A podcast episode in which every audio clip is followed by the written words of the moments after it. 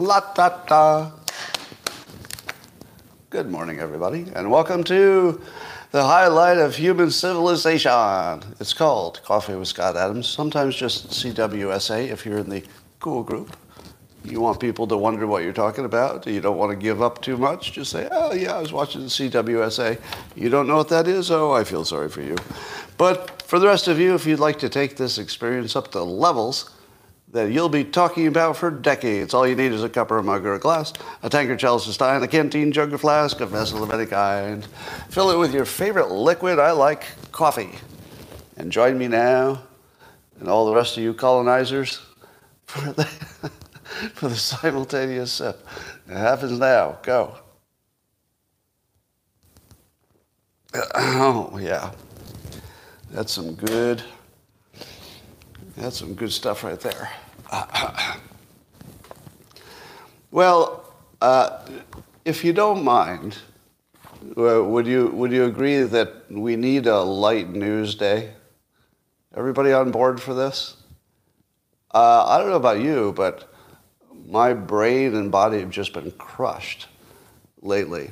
And while we cannot um, ignore the horrors that are happening around the world, we can take a little bit of a time off. All right, so I'm going to talk about some silly news today. I mean, it's real news. It's in the headlines. But most of it is kind of silly. And I don't know if you've noticed. Oh, I can't show you the... Don't look yet. Don't look. I'm going to show you how a hypnotist sees politics on the whiteboard. But first, uh, there's a video out of uh, Representative Jamaal Bowman, a proud member of the so-called squad, but really not the... Not the member that the rest of the squad is too proud of at the moment, because uh, he's the one that pulled the fire alarm, and now we see video of him tearing off the signs of the door that say something about the alarm.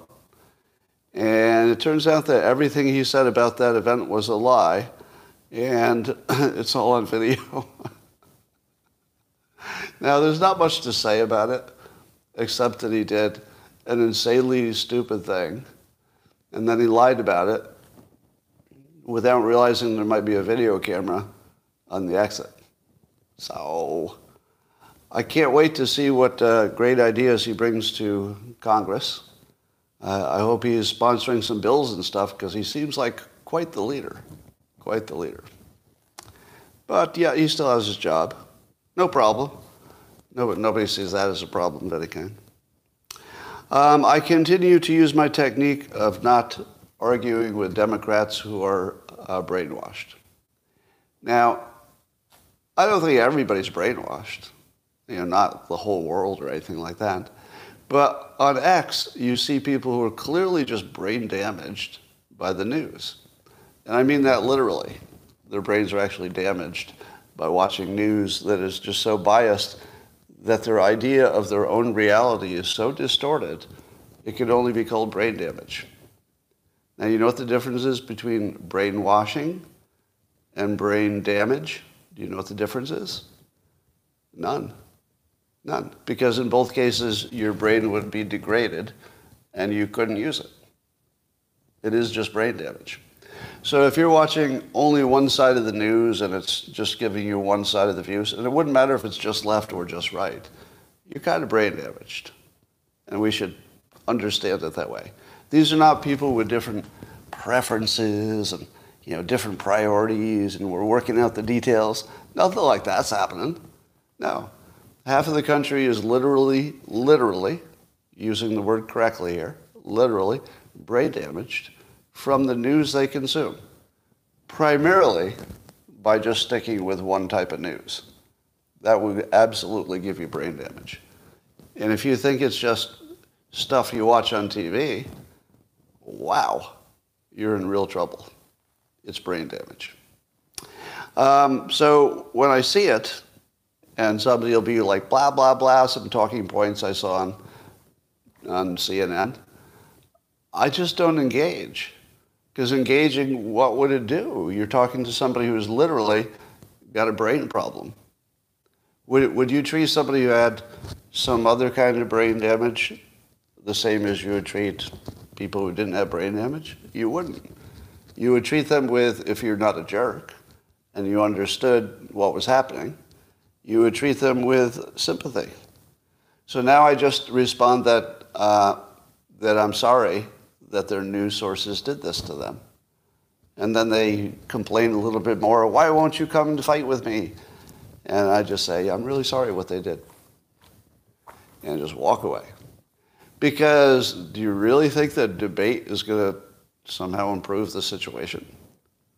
It would be like yelling at somebody with a mental, you know, some mental problem to just not have a mental problem. Stop having that mental problem. That doesn't really work. So don't get in a fight with people who have mental problems. Um, which makes me want to go to the whiteboard. I'm going to the whiteboard early.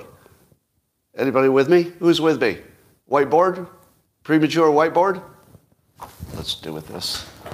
I'll get you all mad before you hear the rest of the news. I had a really good night of sleep last night. It feels weird. All right, here is what I call the hypnotist view of politics. I don't know if all hypnotists see it this way, but I do. I see politics as not a continuum, as some people do, where there's a far left on the left and there's a far right on the right. I see it as a circle where um, on the left of the circle is, let's call it the team left, you know, the Democrats. On the right is team right. And at the bottom, at the farthest of the left and the farthest of the right, if you're thinking of it as a circle, they come together as racists. They're just racists about different things. So the farthest right would be racist against, you know, people of color. The farthest left would be racist against the colonizers, people like me. So basically, these are just a bunch of horrible people, uh, and whether they're left or right has some detailed differences, but it's basically the, the worst of humanity, basically. Now, the least brainwashed people would be at the top. Let me give you an example of a, a person who is political, still political, but not brainwashed, necessarily. All right. I'm going to say that everybody's a little bit brainwashed, because if you identify with a team, you are brainwashed. Does everybody understand that?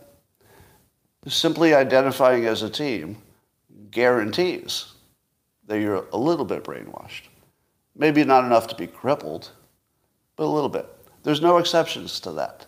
If you're a human being and you identify with a political team, you're brainwashing yourself, but it's still brainwashed. I mean, you're, you're sort of voluntarily saying, ah, oh, this is my team, and you start to adopt all those views. How often do you ever see somebody who disagrees with their own team?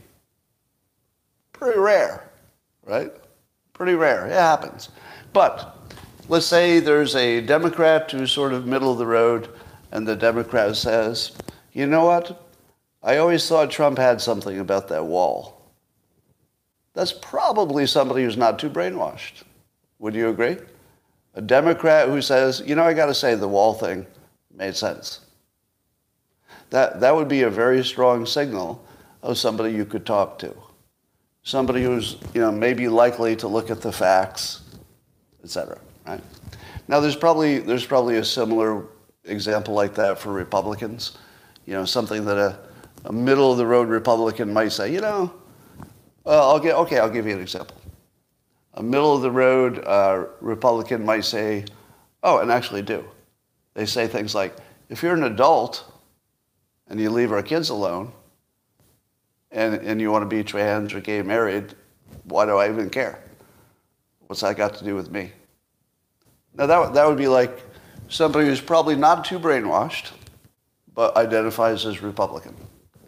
Somebody says a rhino. Maybe.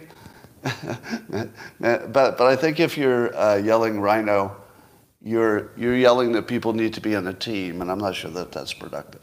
Anyway, so this is how the hypnotist sees it.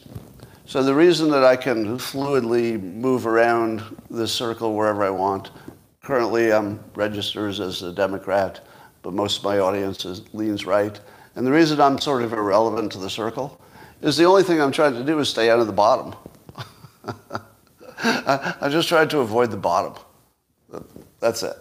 Uh, otherwise, I want to, you know, hear your argument on both sides. So that, ladies and gentlemen, is how I see politics.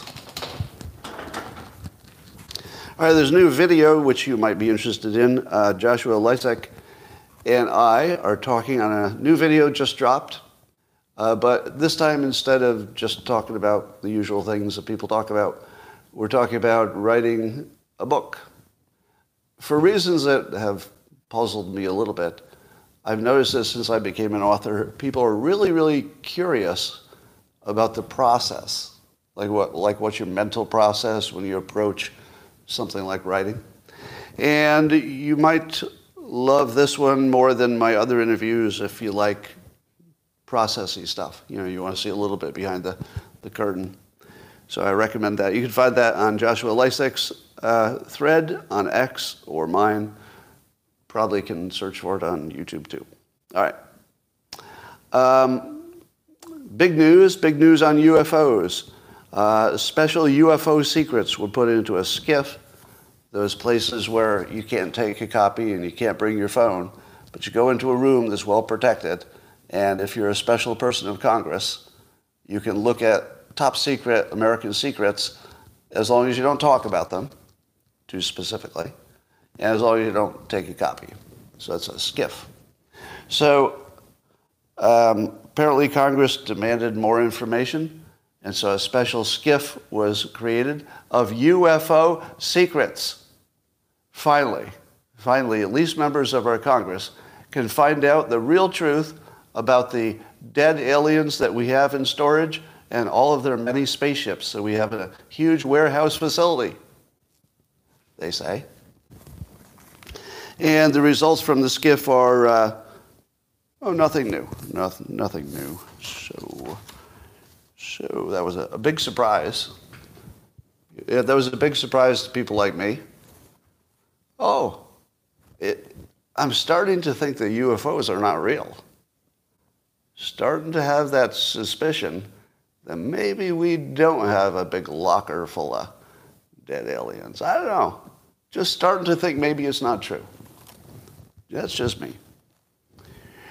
Well, um, Robert F. Kennedy Junior tells us, and oh my God, this is scary. So yesterday, an intruder climbed over his fence at his home and was arrested. And then after being released from police custody later in the day, he immediately returned to my home and was arrested again. Now, you might know the background to the story, that uh, R F K Junior has asked for um, Secret Service protection and has been denied by Biden. Now, you might say to yourself, but, but, but, Scott, I, read, I saw that story. Sure you did. Yeah. The, the, the story the Democrats are seeing is that he's not eligible. That's what Democrats are seeing. That, that's the news that is abusing Democrats right now, is that he's not eligible. Well, let me say this as clearly as possible. First of all, I'm pretty sure he is eligible because there's some precedent with Biden. I'm sorry, precedent with Obama, who was also not technically eligible but got it anyway. Do you know why Obama got protection, even though maybe it wasn't technically eligible? Because there was a real good chance somebody was going to fucking kill him. That's why. You need a better reason than that? Really? Yeah, you're going to look at the paperwork, right? Who the hell is going to look at the paperwork to decide if you're going to save somebody's life? I mean, how evil is that? It's not like we, you know, ran out of money for this one thing. So just think about this. Uh, Joe Biden's plan right now is to jail his main challenger for the White House, Trump, and to leave the other one vulnerable to assassination. That's happening right in front of us. Now, none of those things are really controversial in terms of the facts. I'm pretty sure that if the Biden administration, led by Biden, wanted to not have local states and whatever prosecuting uh, Trump, I'm pretty sure they could make it happen. you know, through a political process, not necessarily a legal one, which would be the more reasonable thing to do. But right in front of us, with, let's say, the tacit blessing of the White House, which you know they do bless it, we're trying, they're trying to jail the, the, the person who's leading in the polls. He's leading in the polls. And his challenger is trying to put him in jail for any fucking thing they can come up with, if they can, you know, concoct anything that looks like a crime. And and that in that context, they're leaving the, you know, some would say one of the strongest contenders. I think Vivek's pretty strong, you know, in the next tier. But to leave this guy vulnerable to actually assassination, and you know it's a risk, you know it's an outside risk, it's not a normal risk, it's a way above average risk. And you're going to leave him unprotected. Right? Now, if you can't, if you can't say that a Democrat absolutely needs to be protected from a clear and obvious risk just because you're a Republican, well, then you kind of suck.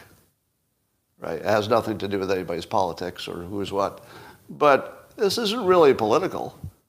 You don't let a human citizen of the United States be unprotected in this scenario when that citizen is running to help the United States.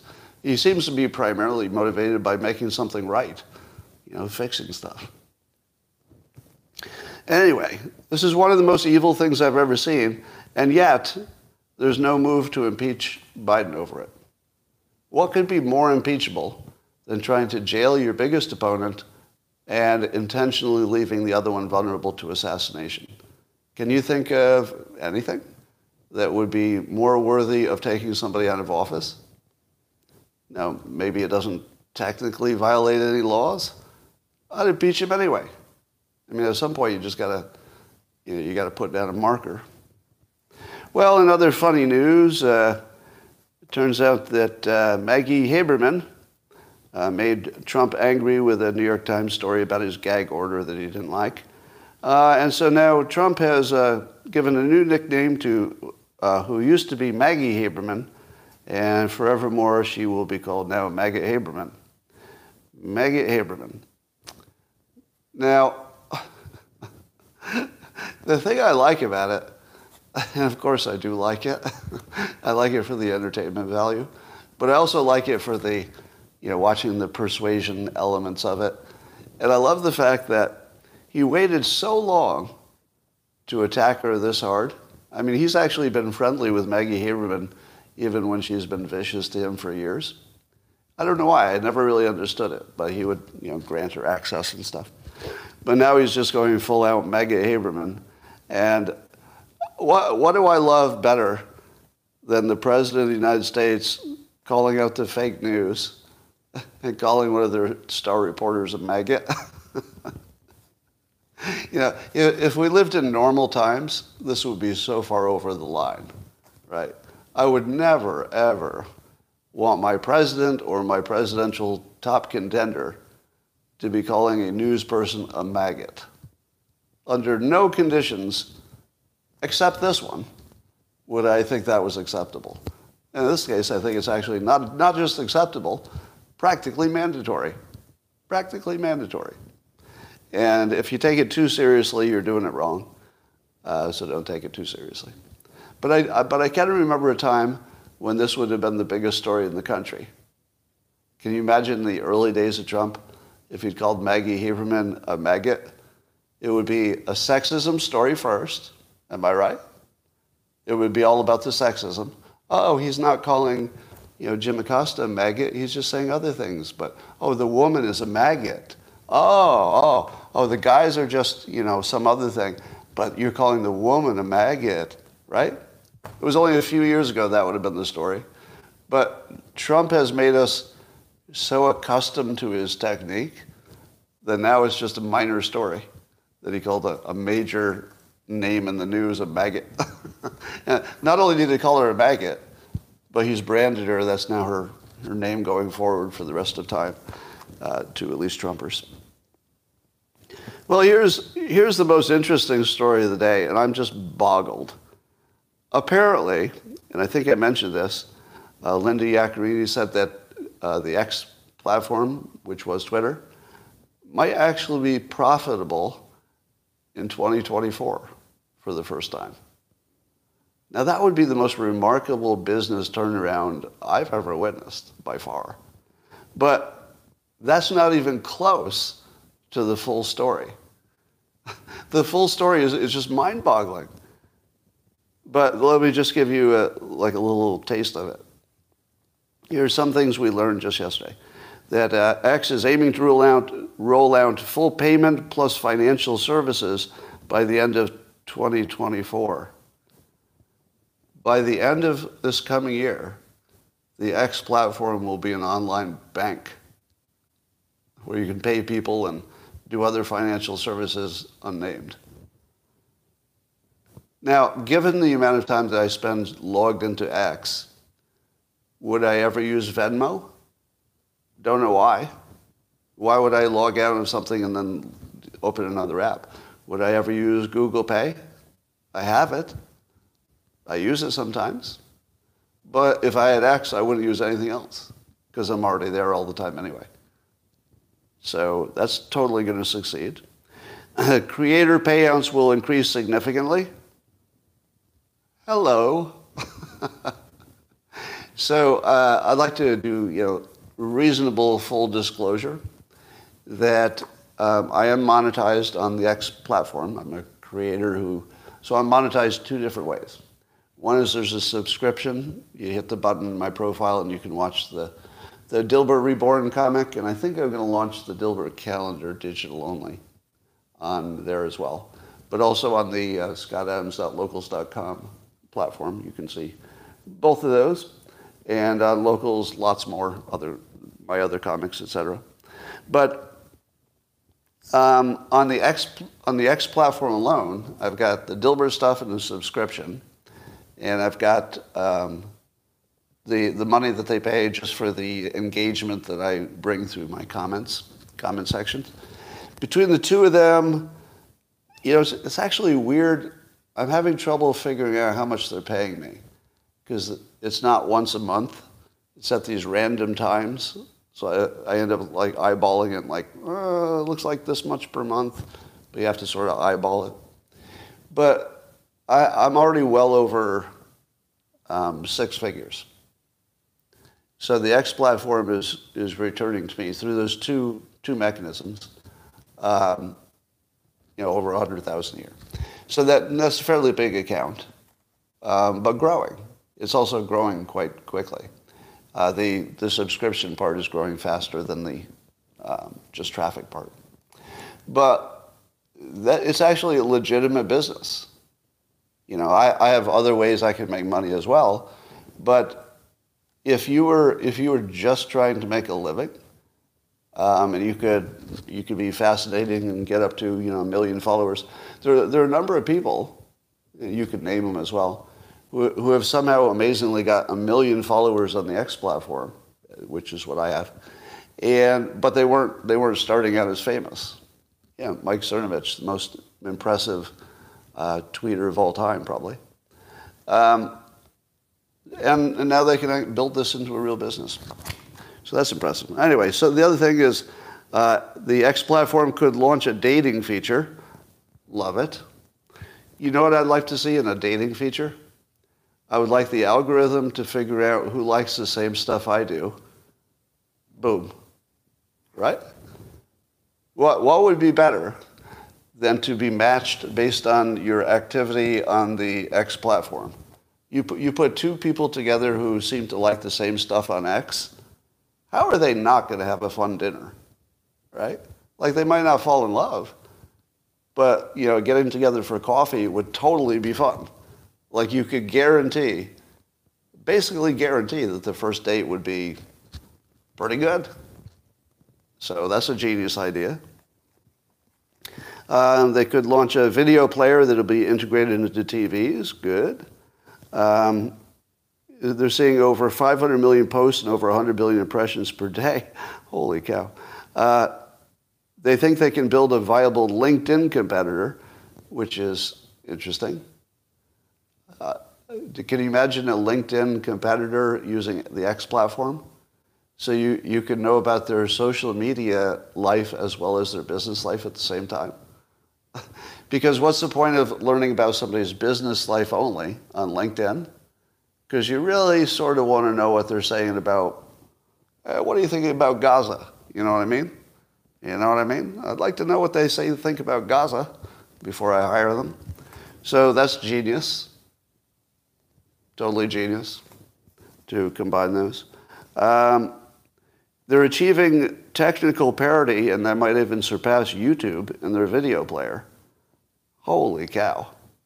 I mean, the big advantage of YouTube is that it's technically remarkable. I mean, just unbelievable. YouTube is, whatever you want to complain about their censor, censorship, their technical um, just competence is insane. Yeah, YouTube is just, uh, I, I think of that and I think of Amazon as maybe the two most spectacular technical accomplishments of all time. The, the fact that Amazon works almost every time, when you think of the scale of it, I mean, that's just so mind-boggling, the level of excellence that it takes to make those things work. Um, and... Uh, And uh, Musk says that X's progress over the past year may be the fastest change of any internet company. Maybe. Maybe? Uh, I think you could get rid of the maybe. There, there's nobody who's changed this much at that scale ever. Ever. There, there's no way there's anybody who's ever close to this. Do you think there is? Uh, I mean, I've never seen a pivot. Like, this is like a... a ten-point pivot. It's incredible. And anyway, and they're going to have some kind of newswire service called X-Wire. We don't know what that is yet. But if X starts integrating news, how exactly would they do it? You know, that, that's a fun mental exercise. If you were going to recreate news from scratch, and you had to solve the thing that nobody solved first, nobody's figured out how to do this. Make people want to see it, so it's a little bit addictive, and you're also trying to be true. That's the holy grail. No, nobody's ever done that.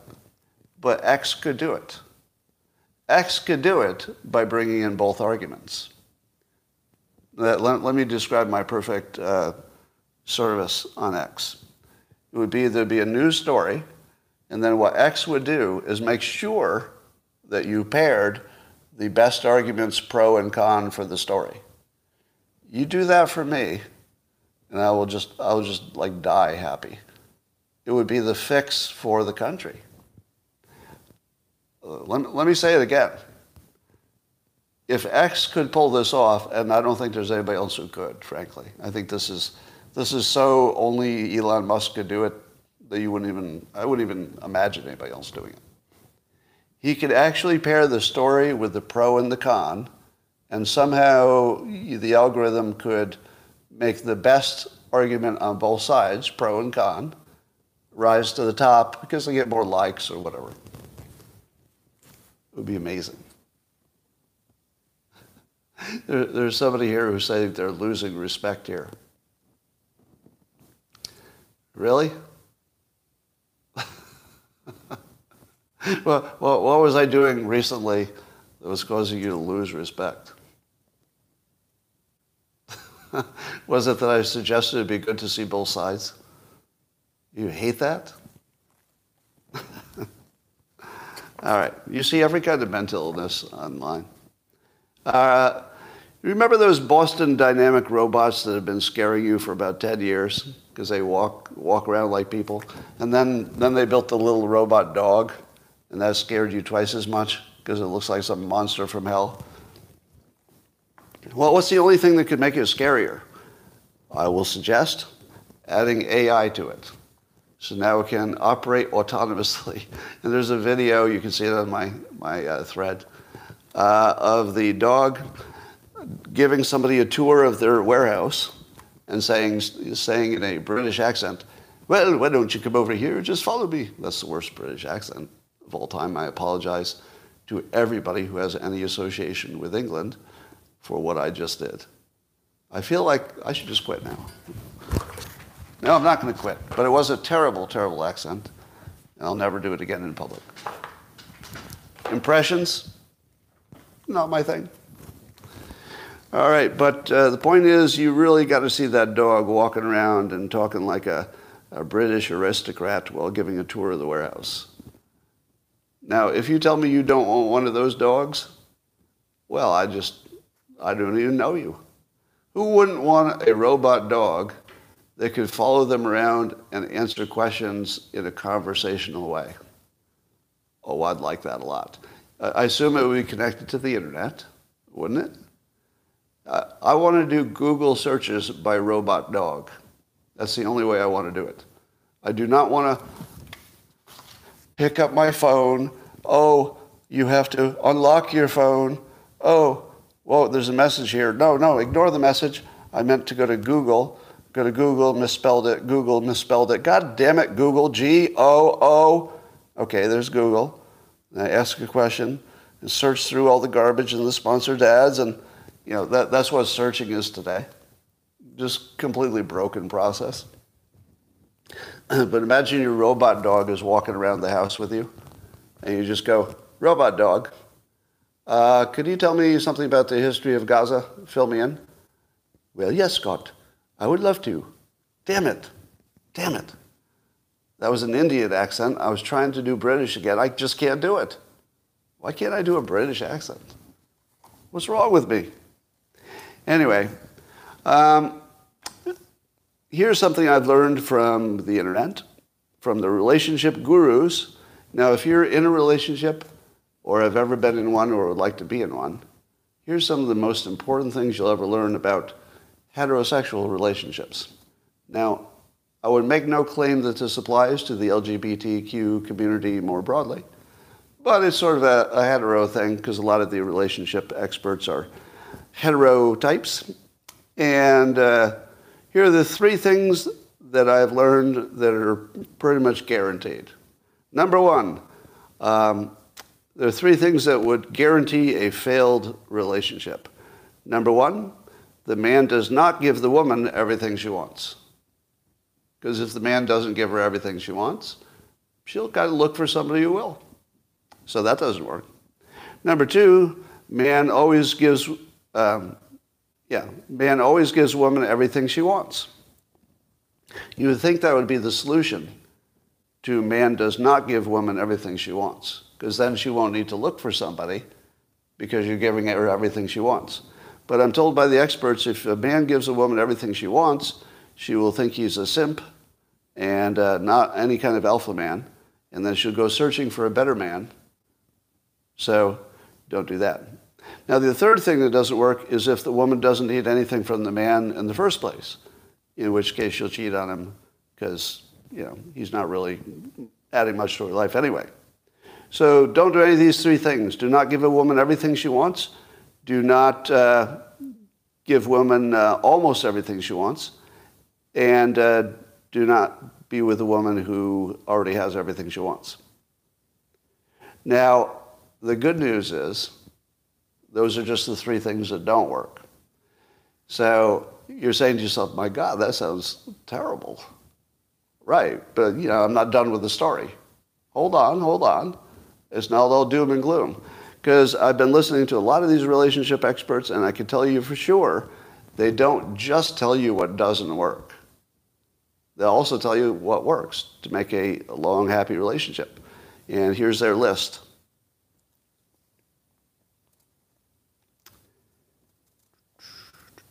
All right, next story. Um, you know that guy who's missing who killed a bunch of people in Maine? Um, his name is Card. No, Carr. Um, so they found Carr's car. Carr's car was uh, left at a boat dock. Now, I have a personality flaw which I cannot hide. Well, quite a few of them, actually. But one of them that I have is uh, I somehow, sometimes have respect for the wrong people. I'm not proud of it. I'm just confessing. So, for example, if there's a dictator who is pure evil, but they're also really good at being a dictator, I say to myself, okay, evil, sure, but really good at the job, right? Really good at the job.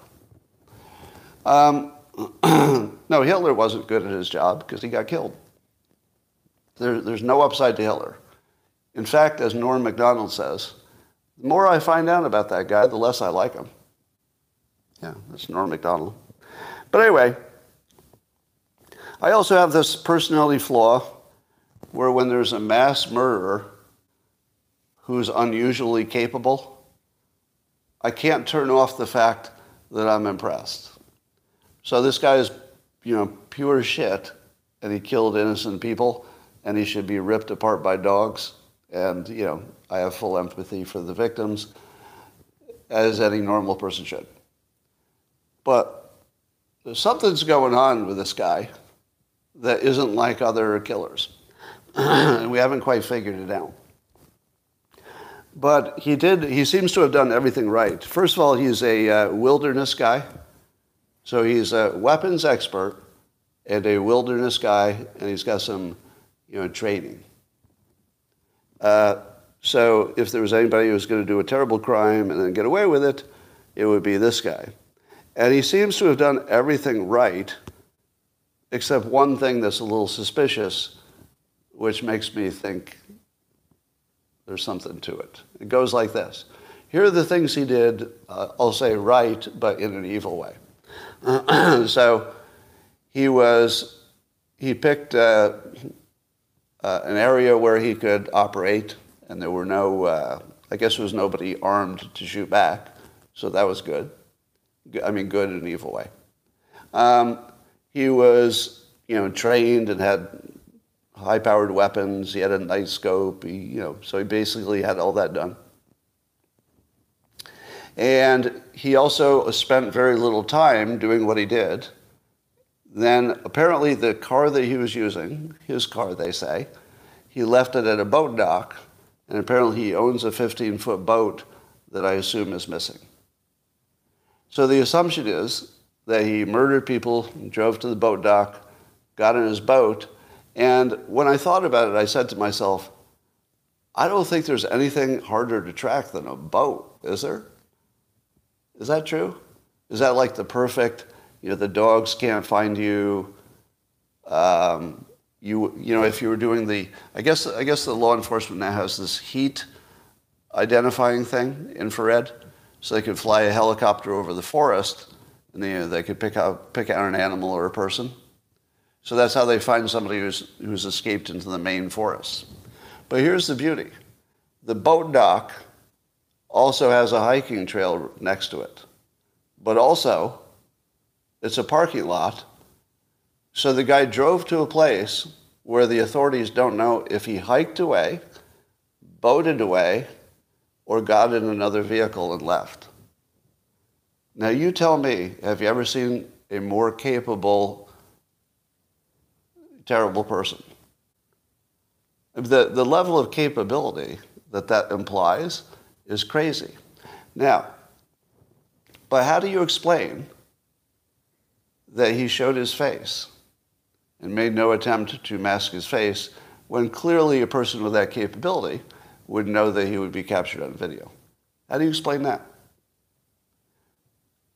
Well, one of the parts that is interesting is that the, the identification of the person they're looking for, this guy Carr, in my opinion, doesn't look enough like the video to, to identify him positively from the video.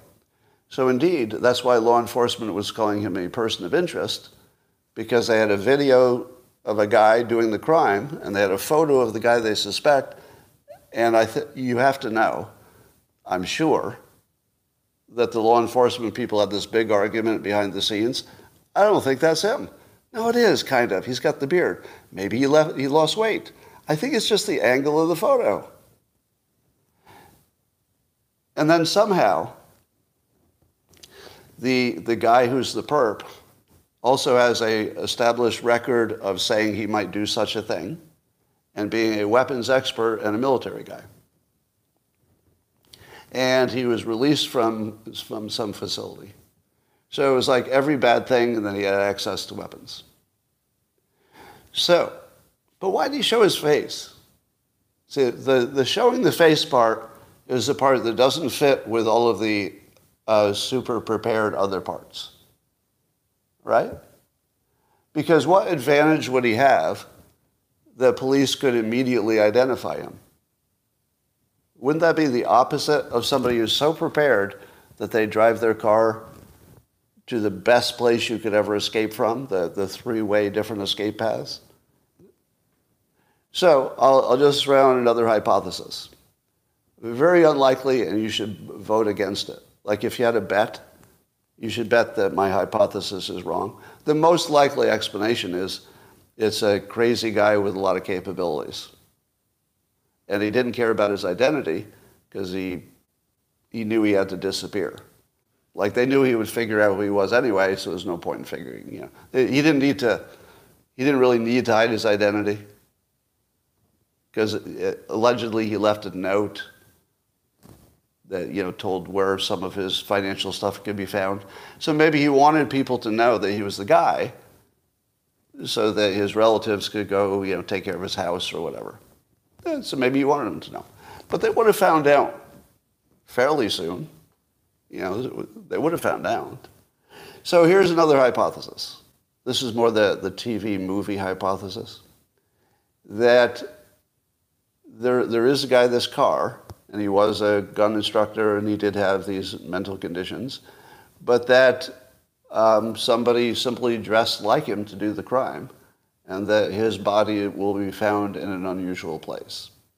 So here's what I'm predicting.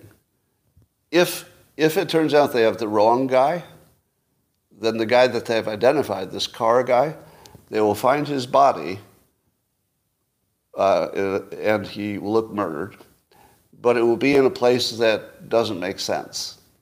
It'll be like his body was, you know, in the woods or something. You know, just someplace that doesn't make sense. That would suggest that somebody used him as the patsy, um, shaved off their beard, drove away, maybe maybe put somebody else on a boat or sent the boat out. My guess is, here's how I would have done it. I would have taken my car to my boat, and then I would have taken my boat to some faraway place on the lake where I had another vehicle. Then I would take the other vehicle, and I would take that to, you know, my true hiding place. That's how I'd play it. So I'm sure it's exactly what they say. You know, most likely it's exactly what it looks like. But there's something about the fact that he doesn't look like the picture, and he's so capable, that just screams something weird. Somebody says they think he might have been wearing a mask during the crime. Maybe. Who knows? But they, but yeah, maybe. Um, all right, let's see. Who's uh, got free speech lately? Let's see. Uh, there's a an agent who got canceled, C A A agent, by uh, Aaron Sorkin, because the C A A is the big agency for, you know, there's there's one biggest Hollywood agency. C A A. So one of their agents who handled uh, Aaron Sorkin um, said some pro, uh, pro-Gaza things, I guess. And uh, so she got fired and got taken off committees and stuff. So uh, without agreeing with her point of view, I would just note that she doesn't have free speech in America. Would you agree? Again, I disagree with her point of view. I'm just saying it's obvious she didn't have free speech. So she got, her career just got destroyed. Uh, there's also a big truck that has the faces and information about the Harvard students who signed a pro-Hamas, some would say, um, statement. And so they're being doxxed and their lives are being ruined. So those Harvard students, whose views I disagree with, uh, don't have free speech in America. And don't imagine that they do. They do not have free speech. All right. Um, and then there's a school in L A that's canceling Halloween because they say one-third of their students are, don't celebrate it. So it's not inclusive enough. That's interesting. Um, now, there is there is one scenario in which I could imagine it being a problem. If you had a massive amount of recent immigrants, and you know they were poor and they couldn't afford to have their fancy costumes like their, their white classmates, I could kind of almost see why this would make sense. You know, I don't hate the idea that some schools have uniforms. I would have hated it as a kid. Or maybe not. I don't know. Maybe I wouldn't have. But I do like not creating a situation where some of the students feel super uncomfortable because of their economic situation. So it might be economic, in which case, hmm, I don't know, maybe you keep your Halloween stuff at home. It doesn't have to be at school anyway. But I keep an eye on that one. It, it seems like canceling fun. Did you know that Israel has a space laser, which they've been working on for a while, and they're going to, I guess, spin it up a little early. It wasn't quite, quite ready. But it must work in tests um, because they need it for air defense. So if a whole bunch of uh, missiles start incoming, they could quickly run out of anti-missile missiles. But it's harder to run out of uh, lasers. You know, if your laser has electricity, and a lot of it, it can shoot, shoot down a lot of missiles, kind of one after another. Psst, psst, psst, psst. So if you could get a space laser defense system, then that would certainly go a long way toward uh, allowing Israel to live in a, in a part of town that's a little dangerous. Uh, I guess that could get to the question of how can Israel survive for two hundred years as technology keeps improving, and it makes it easier for one person to destroy a whole country, and they're surrounded by one people who want to do that and have the access to weapons. But if they got a space, uh, if they got a laser for shooting down rockets, it's not a space laser because it's not, it's not, it's not space-based. It just sort of shoots into space. All right. Um, Here's, here's the story that I love watching and tweeting about, but I don't know what to believe. And if you're not following the Rasmussen Report account on the X platform, you're, you're kind of missing a whole saga about the twenty twenty election and, you know, the various claims and lawsuits and technical claims and everything else. I don't know what to believe. Uh, I, let me say up front, I'm not personally aware, I'm not personally aware of any factual statement that would say the twenty twenty election was rigged. Personally, I'm not aware of that. But when you look through, the, the claims are just mind-boggling. I want to give you just a few things I've learned lately that I don't know what to think about it, but I'll just put them out there and you can, all right? Here, here's something I learned. Uh, at least on some of the machines that were used in twenty twenty. And it, to me, it doesn't even matter which company it was. So there are a few different machine companies involved. It's not just Dominion. But uh, some of the machines had uh, internal Wi-Fi ports. Did you know that? In other words, if you were to inspect the machine, you know, it would be locked, so you couldn't see what's inside. But if it had a Wi-Fi connection to the internet, it would have been in a slot inside the machine. So there's no way you could tell by looking at the outside whether it was connected to the internet. That apparently, that's an established fact. Did you know that? Some of you knew that, right? Now, I did know that there was a question about whether some machines were attached to the internet. So, so I've known for a long time that there was the allegation that some were attached. But I always thought, just, you know, my dumb old head, I always thought that you could tell by looking at it. You know, like it would be a, I just assumed that the slot would be external. Didn't you? I just thought it was something you stick in the back, and if you looked at it and there's nothing in the Wi-Fi slot, you'd say, okay, it's not connected to the internet. I don't know why I even thought that. But if it's internal to the machine and it's locked, come on. So it gets better.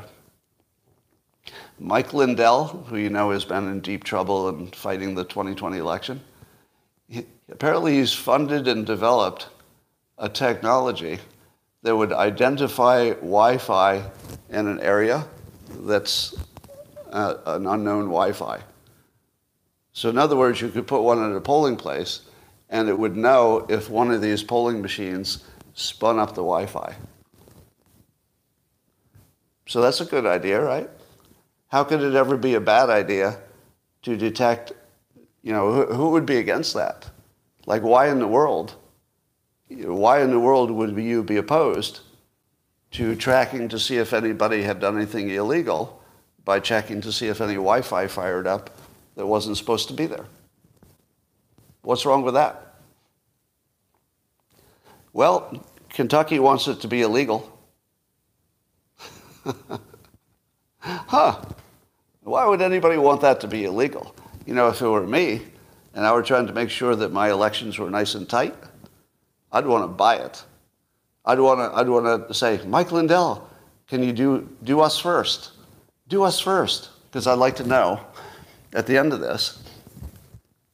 I'd really like to know if any Wi-Fi came on, because we're going to have to defend against it if somebody claims it did. Wouldn't it be great to have a record that no no unusual Wi-Fi activity happened, and then at least we'll know our our little area, we passed all the tests. We audited, we checked for the Wi-Fi, we did everything we could. There's no way this is rigged. Wouldn't that be a great tool to have?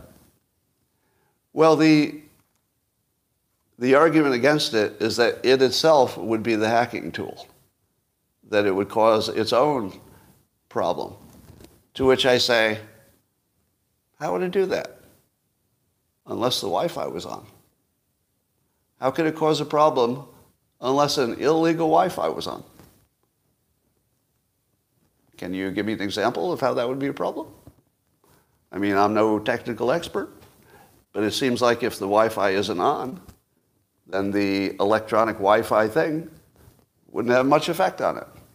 Let's see how much effect the Wi-Fi has on my bottle of water. Anything? Anything? No. Can't really hack a bottle of water. So, I don't know what's true and what isn't true on the election stuff. Probably never will. But the story is way more interesting than you've been led to believe by the the mainstream news. Now, you know the left isn't going to cover any of this stuff, right? So C N N, M S N B C, even if there are things that are just sort of rumor, claims are made, they've kind of stopped talking about it completely. But thank God we have a, you know, an open media situation where you don't have to depend on the biased left-leaning media. Thank God you've got Fox News that can do full coverage about suspected problems. Oh. Whoa, no, that won't work, will it? No, that's right. Dominion just sued the piss out of Fox News for making claims that weren't true, according to them. So, all right, so you can't report it on the left because they don't want you to hear it, and you can't report it on the right because the left will crush you if you do. So, if you're not following the Rasmussen Report on X, you probably have no idea what's going on. I don't know that they're going to find anything.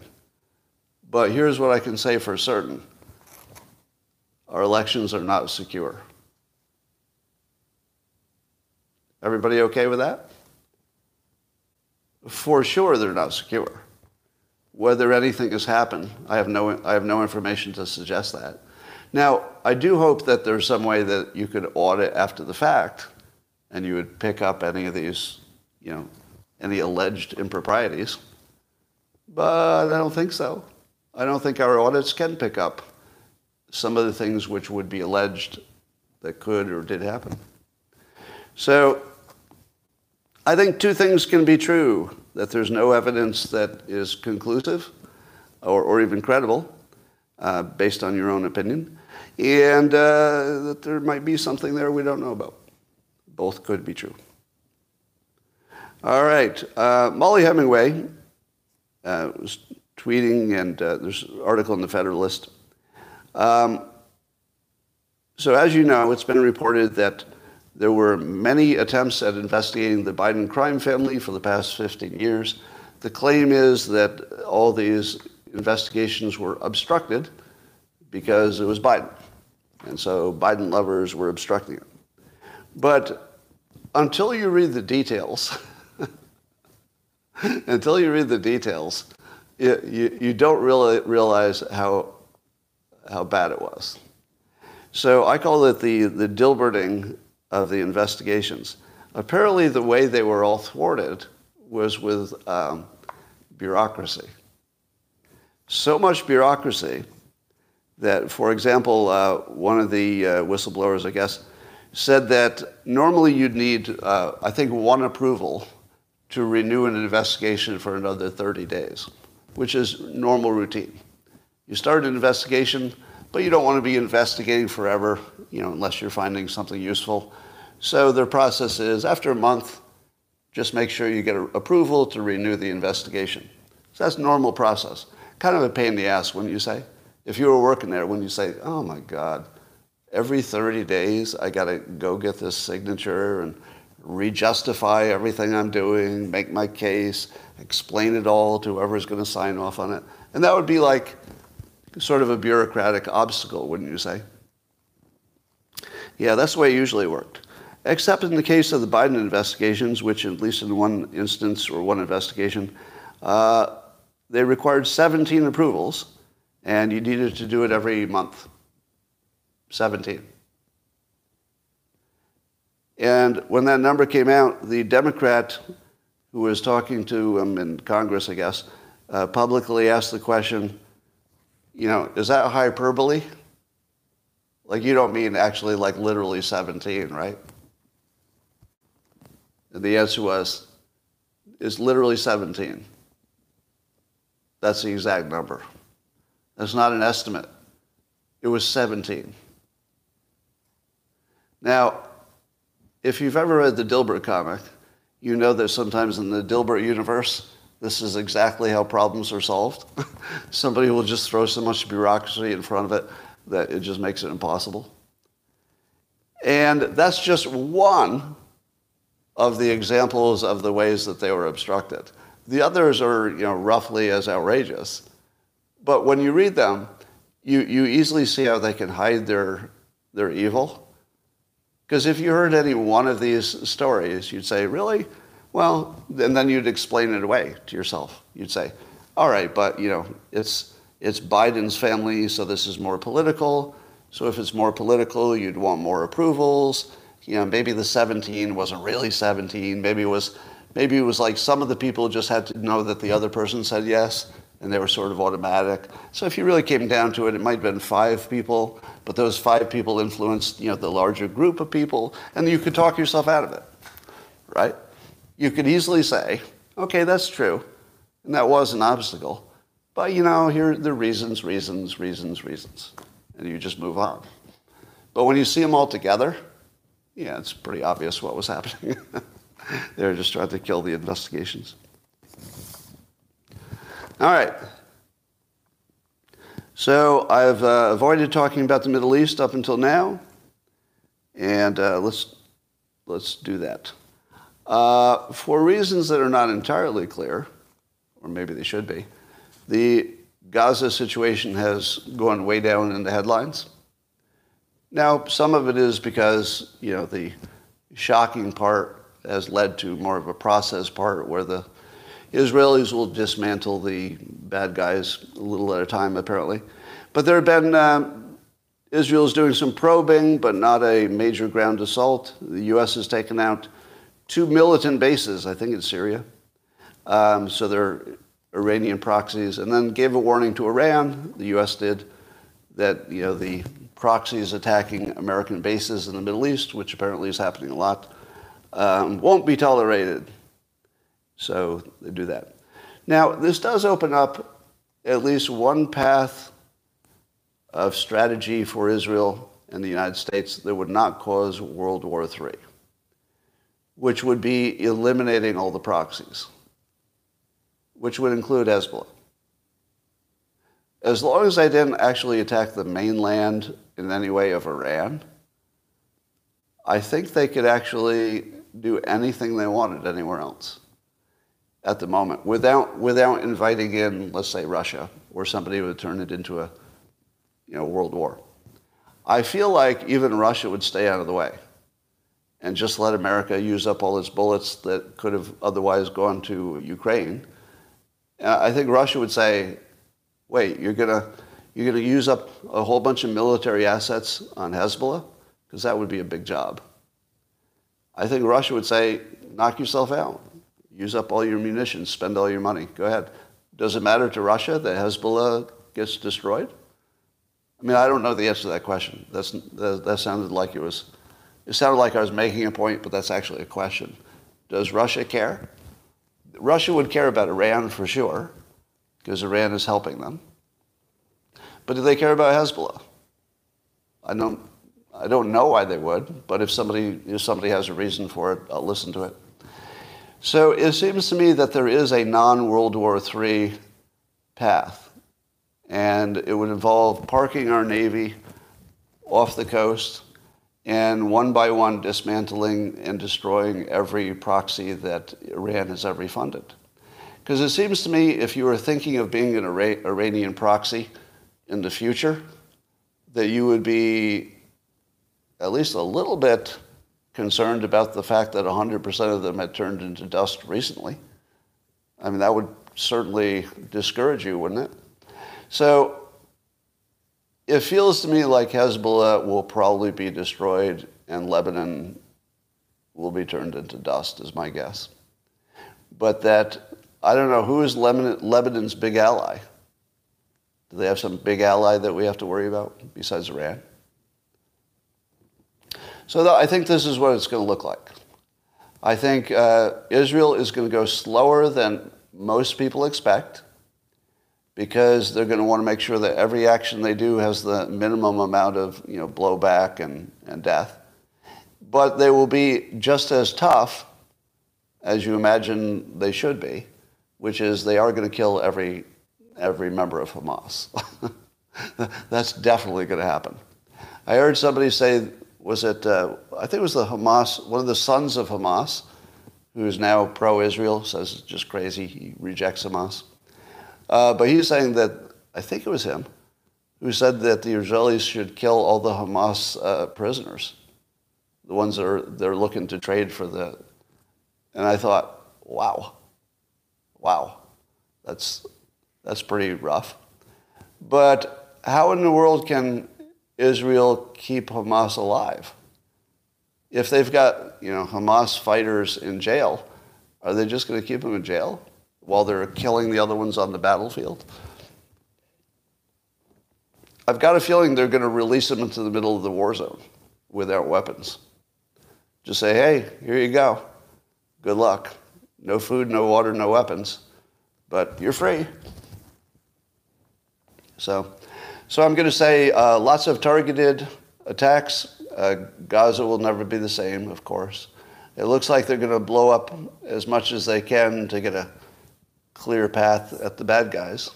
If I were Israel, I don't know enough about the, you know, the specifics there, but it seems like what they should be doing be doing is just shrinking the battlefield. Am I wrong? You know, knowing nothing about urban warfare. Normally what you're trying to do is going to go into an existing city and, you know, go through the existing streets and stuff and, you know, people are shooting you from the everything. But it seems to me they could just essentially turn to rubble uh, everything that would have a window or a door. And then it's just big piles. And once it's big piles, can't you see almost everybody from the air? If there's no indoors, you know, you just eliminate the concept of indoors. I feel like you can see them. So what I imagine might happen, take a lot of bombs, but that they would just keep bombing and shrinking the area that the bad guys are in while continuing to negotiate for um, the, the hostages, while not doing something that looks like an obvious collective punishment, destroying a bunch of innocent people, because the innocents could get plenty of notice. You know, this building will disappear in four hours. don't be in it. Now this building will disappear, and they just keep shrinking it. Because if they shrink the area enough, they should be able to get control of the tunnels and then finish it off. But I don't know anything about the military, so that's just my dumb thoughts about it. Um, but what do you think, what do you think just strategically and hearts and minds wise? Do you think that the smart play is to eliminate one hundred percent of the Iranian proxies but not put a bomb on the homeland of Iran? What do you think of that? That might be, might not be enough for Israel, but you'd have to consider it. I, I think I think if the Iranians can't find anybody to give money to to be a proxy because they keep disappearing, that would be a good start. All right. Um, so much death. Yeah. I, I think the idea of, you know, just wiping out Gaza is a complete non-starter because it would be giving away so much moral authority that um, I would argue that moral authority is the only thing that keeps Israel alive. Right? If they didn't have that, they wouldn't have support. So they can't lose that. It's their biggest asset. And that's, that's the asset that Hamas was trying to take from them. They were trying to take their moral authority by forcing them to respond like Hamas. They want, they want Israel to turn into Hamas, so it's a fair fight. And Israel is basically uh, hate crazy at the moment. Now, I want to be very careful when I say this. If you put anybody in Israel's situation, there's no way they could think clearly. Would you agree with that? Is that, is that a fair statement? Because there's nothing about Israel. You couldn't put anybody into such a P T S D situation and expect them to act exactly as if they'd not been in that situation. That's not a thing, right? So if you're expecting them to be completely, you know, cool and calm and, you know, just follow the odds and do a good risk assessment, that's something you could ask anybody else. But you can't ask somebody who just watched their children be slaughtered. Can't ask. That is off the fucking table, right? They're going to do what they need to do to reassemble their, their minds. Because right now their minds are scrambled by Hamas. They got to put that back together as they can, and it might require violence as part of the, uh, well, it does. It does require violence as part of the solution. They're going to need to feel that there was something like justice, something like payback, something like revenge, or otherwise you just can't move on, as if you could ever move on.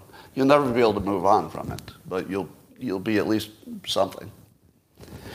So with the greatest respect and empathy, uh, I think we have to understand that Israel's got the toughest problem a population could deal with, which is in order to feel better, they would have to become the thing they hate the most. That's a problem. I don't know what the solution is. But they are a very capable nation, and if somebody is going to solve that problem, um, I like their odds. I like their odds. But the thing that is most important, by far, is that they slow down. Because the slowing down is where the, the reason can start to replace the emotion. It's going to be a slow process. But anything you do fast is going to be emotion. Anything you do slower is going to have a little bit of reason mixed in a little bit better. So uh, it looks to me, because Israel is in fact moving slowly. And by the way, I think they could have said no to America. They could have. They could have said no. We're going in now. We're not going to wait for your missiles or anything. We're just got to go in now. They could have. I feel like it was wisdom that slowed them down and not the United States. Just a feeling. I feel like their collective wisdom slowed them down, which, you know, you could argue was God himself. you know, God, God took a little time. But I feel like there's got to be some God in this story, right? I'm not a believer, but bear with me. If you were Israel, you would be feeling something like God's presence through this entire ordeal. And you'd have to be asking yourself, what would God do? What would God want you to do? Good questions.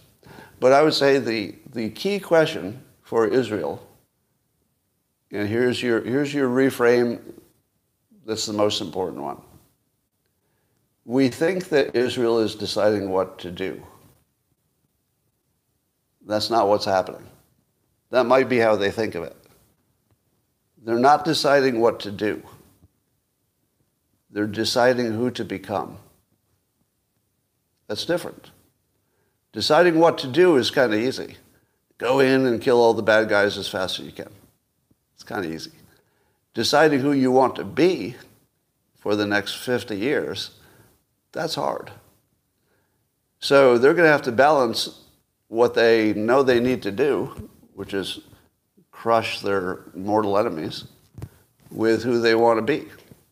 And those might not be exactly the same. So who they might want to be is the people who were wounded in the most severe way anything or anybody could be wounded, and indeed death to many of them, and still retain their humanity. That's who they can be. That's who they can be. But it's a choice. So they can either be the ones who, you know, mowed down the Palestinians who were in the way, or they could be the ones who saved their enemies to save themselves. And by that I mean, you know, minimize the civilian damage. Some civilians will die. There's just no, no way around it. So that's a, that's a big, that's a big thing. So far, I would say Israel's played it exactly correctly, by making the, you know, biggest amount of response and then holding back. To me, that seems the wisest path. Uh, and, you know, we, we should all wish everybody the best of luck in that region. It's, it's almost impossible to wrap your head around what's going on over there. Um, so all of us have to take little mental vacations. Yesterday, I, I sort of stopped watching the bad news, you know, earlier in the day than I usually do. Usually I'm hooked to the news all day. I'm always just checking it all the time. But I realized that my mental health was really suffering. Has anybody had that same experience? Yeah, my, my actual mental health was very much at risk. Not, no hyperbole involved. It, it was a mental health problem, for sure. Yeah, it was P T S D, and I'm an ocean away. So think about the effect that it had on you, an ocean away, and now think about the, how scrambled the minds of the Israeli citizens are today. Yeah, it's, it's beyond, I, I can't even imagine it. I don't even know how to, like, put a thought on it. So horrible. But uh, the good news is we might have a way to survive. And let me let me uh, change your minds to something crypto, so I can just take you out of this uh, mode. Okay? I don't want to end on this. I just want to throw out an idea. Is there any way we could solve the national debt with crypto? Does anybody ever come up with a play for that?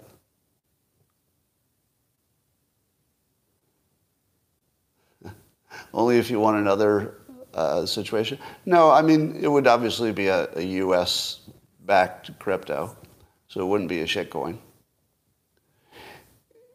Because I don't know if I understand crypto well enough, but you can make money out of thin air, right? So couldn't you make enough to pay off the debt, and then just tell people it's worth something, or at least you can use it? Actually, America can make any crypto valuable by just saying they will accept it for your tax payments. because so many pay, people pay taxes, it would, it would just give it a, a market.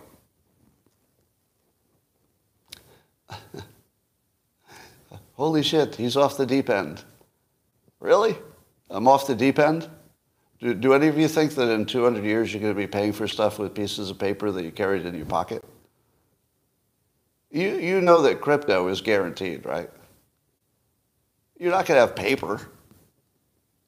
Oh, here's my piece of paper to, to pay for my robot. That's not going to happen. Yeah, and well, credit cards are basically crypto. The difference between a, a credit card and crypto is that the credit card has too many bureaucratic steps and too many people taking a cut and all that. But otherwise, it's digital money. It's digital money. So I'm just wondering if the math works. Could there be a math where all all U S debt is paid off with some crypto and everybody doesn't care? Is that is that even possible? Or does that create an, an inflation um, like super bomb? Would that create an immediate, an immediate inflation super bomb if you paid off all the debt right away? Or maybe you could pay it down over time. Yeah. Um, well, I'm asking you how. Uh, the the only thing that I'm starting with is we've got a, we've got a debt that cannot be paid in any normal way. In my opinion, the amount of debt cannot be paid by normal economic activity. That's what I think. So, if you have a debt that cannot be paid and will destroy the world, suddenly you get really creative, right? You don't have an option. What's the other option? Infinite debt until you all go poor? Give me your other idea. Because if your other idea, well, inflation, yeah. You can inflate it away and then we all become poor the other way. But is it true that you can create money out of nothing with a crypto product? That's true, right? It, no? Because you always have to pay money to buy the crypto? Is that why? Did, did Bitcoin create value, or did it just transfer value from somewhere where it already existed? Which did it do? Did Bitcoin create value out of nothing, or did it simply transfer, you know, dollar bills into a different form? Somebody says both, which means it created value, right? If it did both, then crypto is a thing that can create money out of nothing. Wrong? Am I wrong or am I right? That it could create money out of nothing. Now, Bitcoin requires mining, but you could make, you could make a coin that didn't require mining. All you would need is... See, the reason that Bitcoin became valuable because it was hard to mine it, you know, that's part of the, the scarcity value. But the United States could make it valuable just by saying, we'll accept our new coin if you're paying your taxes. Don't worry about anything else. If you want to pay your taxes, we'll take that coin. And then it instantly has value. All right, well, it's interesting that we most of us don't know the answer to this question. Could you pay off all of the debt with a clever move once in history? You'd only do it once, and just drive away all the dollar bill debt. Well, what would be the what would be the problem with it? Inflation? Yeah, I don't know. I'll just put that out there. I have a prediction. There will be no other way. There are two things that are guaranteed, in my opinion. There's no normal way to pay down our debt, and so if we didn't do something abnormal, we would be doomed. Does anybody disagree with that? There is no normal way to pay down our existing debt, because it's, it's also growing faster than we're paying it down. I mean, we're not even close to being able to handle it. Number two, at some point in American history, paper money will go away, and there will be some kind of cryptocurrency. There's no way around it. Would you agree there's no way around it, no matter how much you hate it? Would you agree with that? Like, it's just guaranteed. Yeah. You can hate it, and you can try to stop it, but it's kind of guaranteed. Now, the only, the only thing that's variable is when it will happen. Oh, it's guaranteed. Yeah, it's guaranteed. In fact, I'd love to see what uh, the X platform does when it becomes more financial, what it does with crypto. That could be a world changer. All right, well, I'll just put that thought in your head. I, I wanted to leave you with something confusing but potentially optimistic. Reduce debt by selling U S citizenship. I don't know if we could sell it for enough. Um, not the only option. I'd love to hear. I'd love to hear other options for paying down the debt. All right. That is all for today. Thanks for joining. Uh-oh. Um, and I'll talk to you tomorrow, or in the case of Locals people, tonight in the man cave.